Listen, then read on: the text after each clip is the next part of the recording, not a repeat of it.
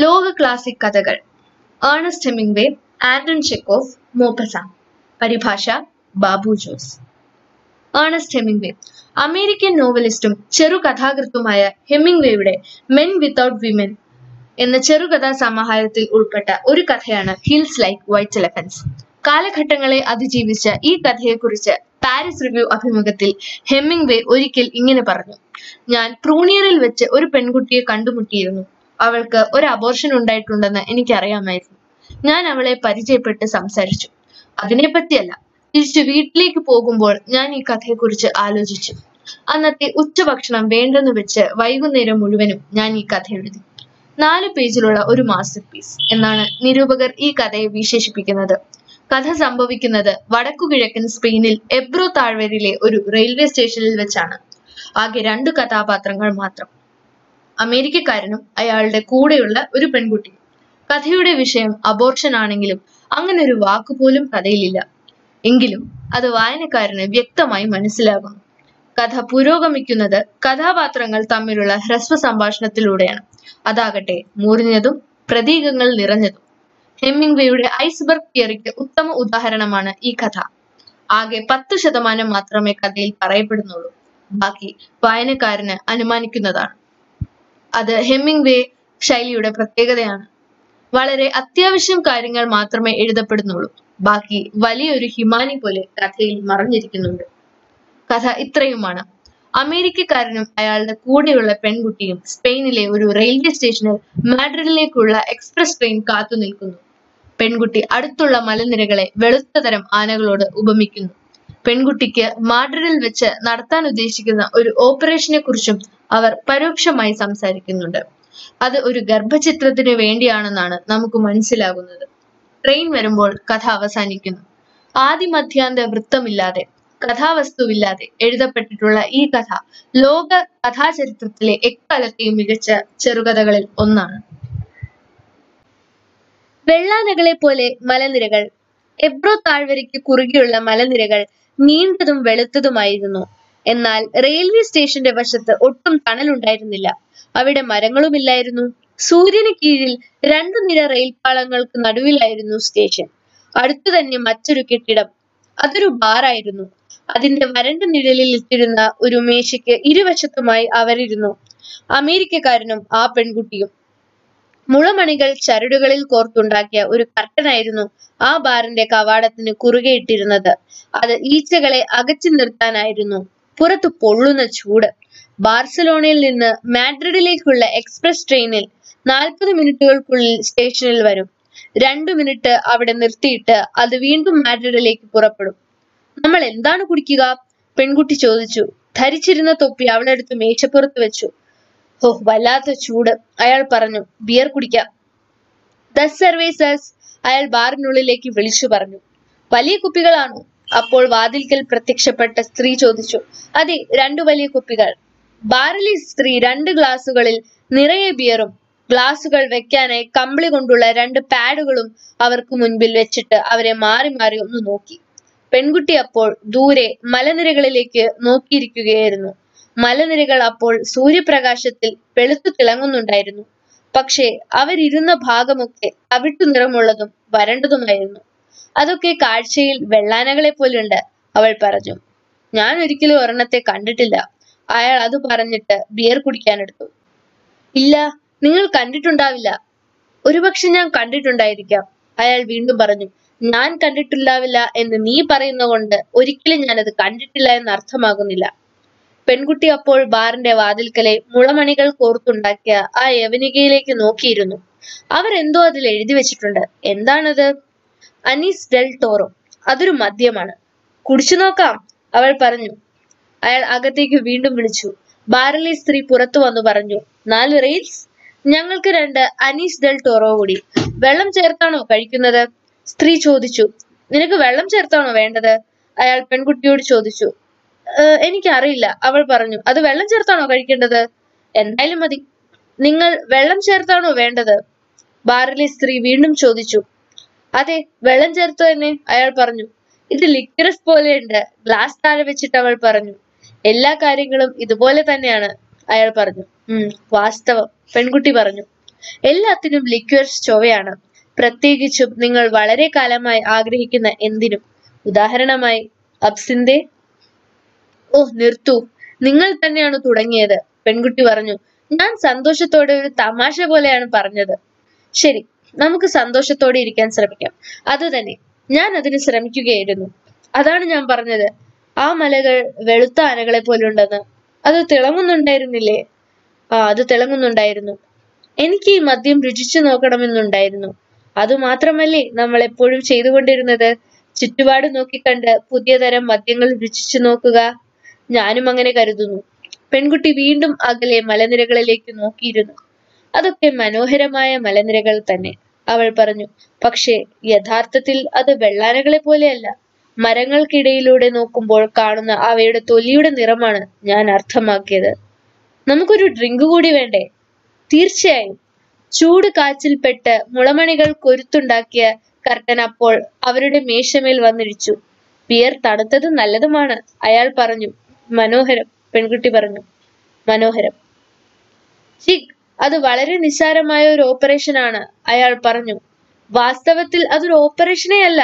പെൺകുട്ടി അപ്പോൾ മേശയുടെ കാലുകൾ ഉറപ്പിച്ചു നിർത്തിയിരുന്ന നിലത്തേക്ക് നോക്കിയിരുന്നു. നിനക്കതിന് വിരോധമില്ലെന്ന് എനിക്ക് അറിയാം ജേക്ക്. അത് വാസ്തവത്തിൽ ഒന്നുമല്ല. കുറച്ചു നേരത്തേക്ക് ഒരു വായുപ്രവാഹം. അത്ര തന്നെ. പെൺകുട്ടി ഒന്നും പറഞ്ഞില്ല. ഞാൻ നിന്നോടൊപ്പം വരും. എപ്പോഴും നിന്നോടൊപ്പം ഉണ്ടാകും. അവർ കുറച്ചു നേരത്തേക്ക് അത് ചെയ്യും. പിന്നെ എല്ലാം നേരെയാകും അതിനുശേഷം നമ്മൾ എന്ത് ചെയ്യും? പെൺകുട്ടി ചോദിച്ചു. നമ്മൾക്കൊന്നും സംഭവിക്കില്ല. നമ്മൾ പഴയതുപോലെ തന്നെ ഇരിക്കും എന്തുകൊണ്ടാണ് നിങ്ങൾ അങ്ങനെ കരുതുന്നത്? നമ്മളെ അലോസരപ്പെടുത്തുന്ന ഒരേ ഒരു കാര്യം ഇതാണ്. അതുതന്നെയാണ് നമ്മളെ ദുഃഖിപ്പിക്കുന്നതും. പെൺകുട്ടി ബീഡ് കർട്ടനിലേക്ക് നോക്കിയിരുന്നു. പിന്നീട് പതുക്കെ കൈയിട്ട് അതിലെ രണ്ടു വള്ളികൾ എടുത്ത് പിടിച്ചു. അത് കഴിഞ്ഞാൽ എല്ലാം നേരെയാകുമെന്നും നമ്മൾ സന്തോഷവാന്മാരാകുമെന്നും നിങ്ങൾ കരുതുന്നുണ്ടോ? എനിക്കുറപ്പുണ്ട്. നീ ഭയപ്പെടേണ്ട ഒരു കാര്യവുമില്ല. ഇത് ചെയ്ത പലരെയും എനിക്കറിയാം. എനിക്കും അറിയാം. പെൺകുട്ടി പറഞ്ഞു അത് കഴിഞ്ഞ് അവരെല്ലാം വളരെ സന്തുഷ്ടരുമായിരുന്നു. ശരി അയാൾ പറഞ്ഞു നിനക്ക് വേണ്ടെങ്കിൽ നീ അത് ചെയ്യണ്ട. നിനക്ക് വേണ്ടെങ്കിൽ അത് ചെയ്യാൻ ഞാൻ നിന്നെ നിർബന്ധിക്കുകയില്ല. പക്ഷെ അത് വളരെ ഒരു നിസ്സാരമായ ഒരു കാര്യമാണെന്ന് എനിക്കറിയാം. നിങ്ങൾക്ക് യഥാർത്ഥത്തിൽ ഞാനത് ചെയ്യണമെന്നാണോ? ചെയ്യേണ്ട ഏറ്റവും നല്ല കാര്യം അതാണെന്നാണ് ഞാൻ കരുതുന്നത്. പക്ഷേ നിനക്ക് യഥാർത്ഥത്തിൽ അത് വേണ്ടെങ്കിൽ അത് ചെയ്യാൻ ഞാൻ നിന്നെ നിർബന്ധിക്കുകയില്ല എന്ന് മാത്രം. ഞാൻ അത് ചെയ്യുകയാണെങ്കിൽ നിങ്ങൾക്ക് സന്തോഷമാകുമെന്നും എല്ലാ കാര്യങ്ങളും പഴയതുപോലെ ആകുമെന്നും നിങ്ങൾ എന്നെ സ്നേഹിച്ചു തുടങ്ങുമെന്നും തന്നെയാണോ? ഞാൻ ഇപ്പോഴും നിന്നെ സ്നേഹിക്കുന്നുണ്ട്. നിനക്കത് അറിയുകയും ചെയ്യാം. എനിക്കതറിയാം. പക്ഷേ ഞാൻ ഇത് ചെയ്യുകയാണെങ്കിൽ പിന്നീട് എല്ലാം നല്ലതായിരിക്കുമെന്നും ഞാൻ ചിലതൊക്കെ വെളുത്ത ആനകളെ പോലെയാണെന്ന് പറയുകയും ചെയ്താൽ നിങ്ങൾക്ക് ഇഷ്ടമാകുമോ എന്നാണ് എനിക്കറിയേണ്ടത്. ഞാൻ അത് തീർച്ചയായും ഇഷ്ടപ്പെടും. ഒരുപക്ഷെ ഞാൻ അത് ഇപ്പോഴും ഇഷ്ടപ്പെടുന്നു. പക്ഷേ എനിക്ക് അതിനെ പറ്റിയൊന്നും ഇപ്പോൾ ആലോചിക്കാനേ കഴിയുന്നില്ല. മനസ്സിന് ആദ്യ പിടിക്കുമ്പോൾ ഞാൻ എങ്ങനെയാണെന്ന് നിനക്കറിയാമല്ലോ. ഞാനത് ചെയ്യുകയാണെങ്കിൽ പിന്നീട് നിങ്ങൾക്ക് ഒരിക്കലും മനപ്രയാസം ഉണ്ടാവില്ലേ? ഞാൻ അതിനെക്കുറിച്ച് ഓർത്ത് ഒരിക്കലും വിഷമിക്കില്ല. അത്രയ്ക്ക് നിസ്സാരമായ ഒരു കാര്യമാണിതെന്ന് എനിക്കറിയാം. എന്നാൽ ഞാനിത് ചെയ്യാം. എന്നെപ്പറ്റി എനിക്ക് യാതൊരു ശ്രദ്ധയുമില്ല. നീ എന്താണ് അർത്ഥമാക്കുന്നത്? ഞാൻ എന്നെപ്പറ്റി ഒട്ടും വേവലാതിപ്പെടുന്നില്ല എന്ന് തന്നെ. പക്ഷെ എനിക്ക് നിന്റെ കാര്യത്തിൽ ശ്രദ്ധയുണ്ട്. അത് ശരി. പക്ഷെ എന്നെപ്പറ്റി ഞാൻ തീരെ ശ്രദ്ധിക്കുന്നില്ല. ഞാനത് ചെയ്യാം. അപ്പോൾ എല്ലാം നേരെയാകും. അങ്ങനെയാണ് നീ കരുതുന്നതെങ്കിൽ നീ ഇത് ചെയ്യണമെന്ന് ഞാൻ ആഗ്രഹിക്കുന്നില്ല. പെൺകുട്ടി അപ്പോൾ എഴുന്നേറ്റ് റെയിൽവേ സ്റ്റേഷന്റെ അരികിലേക്ക് നടന്നു. എതിർവശത്ത് ധാന്യവയലുകളും എബ്രോ നദിയുടെ കരയിൽ വൃക്ഷങ്ങളും ഉണ്ടായിരുന്നു. ദൂരെ നദിക്കും അപ്പുറത്ത് മലനിരകളായിരുന്നു. ഒരു മേഘത്തിന്റെ നിഴൽ ധാന്യവയലുകൾക്ക് മുകളിലൂടെ കടന്നുപോയി. അപ്പോൾ മരങ്ങൾക്കിടയിലൂടെ അവർ എബ്രോ നദി കണ്ടു. നമുക്ക് ഇതെല്ലാം സ്വന്തം ആയി ഉണ്ടാകുമായിരുന്നു. അവൾ പറഞ്ഞു കൂടാതെ നമുക്ക് മറ്റെല്ലാം കൂടി ഉണ്ടാകുമായിരുന്നു. പക്ഷേ ഓരോ ദിവസവും നമ്മൾ അതെല്ലാം കൂടുതൽ കൂടുതൽ അസാധ്യമാക്കി തീർക്കുകയാണ്. നീ എന്താണ് പറഞ്ഞു വരുന്നത്? നമുക്ക് എല്ലാം ഉണ്ടാകുമായിരുന്നുവെന്ന് നമുക്ക് എല്ലാം ഉണ്ടാകും. ഇല്ല നമുക്കത് സാധിക്കില്ല. നമുക്ക് ഈ ലോകം മുഴുവനും ഉണ്ടാകും. ഇല്ല നമുക്കത് സാധ്യമല്ല. നമുക്ക് എല്ലായിടത്തും പോകാം. ഇല്ല നമുക്കത് സാധിക്കില്ല. അതിന് ഒരിക്കലും നമ്മുടേതല്ല. അത് നമ്മുടേത് തന്നെ അല്ല അത് നമ്മുടേതല്ല. ഒരിക്കൽ അവർ അത് നമ്മിൽ തിരി നിന്നെടുത്തു കഴിഞ്ഞാൽ പിന്നീട് ഒരിക്കലും നമുക്കത് തിരിച്ചു കിട്ടില്ല. പക്ഷെ അവരത് എടുത്തിട്ടില്ല. നമുക്ക് കാത്തിരുന്ന് കാണാം. നീ ഈ തണലിലേക്ക് തിരിച്ചു വരും. അയാൾ പറഞ്ഞു നീ ഇത്തരത്തിൽ ചിന്തിക്കുന്നത് എന്താണ്? ഞാൻ ഒരു തരത്തിലും ചിന്തിക്കുന്നില്ല. പെൺകുട്ടി പറഞ്ഞു എനിക്ക് കാര്യങ്ങൾ അറിയാം അത്രമാത്രം. നിനക്ക് ഇഷ്ടമില്ലാത്തതൊന്നും നീ ചെയ്യണമെന്ന് എനിക്ക് ആഗ്രഹമില്ല. എനിക്കത് നല്ലതുമല്ല എന്ന് എനിക്കറിയാം അവൾ പറഞ്ഞു. നമുക്കൊരു ബിയർ കൂടി കഴിക്കാം. ശരി. പക്ഷെ നീ മനസ്സിലാക്കേണ്ട ഒരു കാര്യം. ഞാനത് മനസ്സിലാക്കുന്നു പെൺകുട്ടി പറഞ്ഞു. നമുക്ക് ഈ സംസാരം ഒന്ന് നിർത്തിക്കൂടെ? അവർ മേശയ്ക്ക് ഇരുപുറവും ഇരുന്നു. പെൺകുട്ടി വീണ്ടും നദി ഇല്ലാത്ത വശത്തെ വരണ്ട മലകളിലേക്ക് നോക്കിയിരുന്നു. അയാൾ അവളെയും മേശമേലും നോക്കിക്കൊണ്ടിരുന്നു. അയാൾ വീണ്ടും പറഞ്ഞു നീ ഒന്ന് മനസ്സിലാക്കണം. അതായത് നിനക്കത് ഇഷ്ടമല്ലെങ്കിൽ നീ അത് ചെയ്യണമെന്ന് ഞാൻ ആഗ്രഹിക്കുന്നില്ല. നിനക്കത് എന്തെങ്കിലും ആണെങ്കിൽ ഞാൻ ഇതുപോലെ മുൻപോട്ട് പോകുവാൻ തയ്യാറാണ്. അത് നിങ്ങൾക്ക് യാതൊന്നുമല്ലേ? നമുക്ക് ഒരുമിച്ച് പോയിക്കൂടെ? അതെനിക്ക് അർത്ഥമുള്ളത് തന്നെ. പക്ഷേ എനിക്ക് നിന്നെ മാത്രം മതി. എനിക്ക് മറ്റാരെയും വേണ്ട. ഞാൻ പറഞ്ഞത് വളരെ നിസ്സാരമായ ഒരു കാര്യമാണെന്നും എനിക്കറിയാം. അതെ അത് വളരെ ലളിതമാണെന്ന് നിങ്ങൾക്കറിയാം. നിനക്ക് എങ്ങനെ വേണമെങ്കിലും വ്യാഖ്യാനിക്കാം പക്ഷേ അത് വളരെ ലളിതമാണെന്ന് എനിക്കറിയാം. നിങ്ങൾ എനിക്ക് വേണ്ടി ഒരു കാര്യം ചെയ്യുമോ? നിനക്ക് വേണ്ടി ഞാൻ എന്തും ചെയ്യും.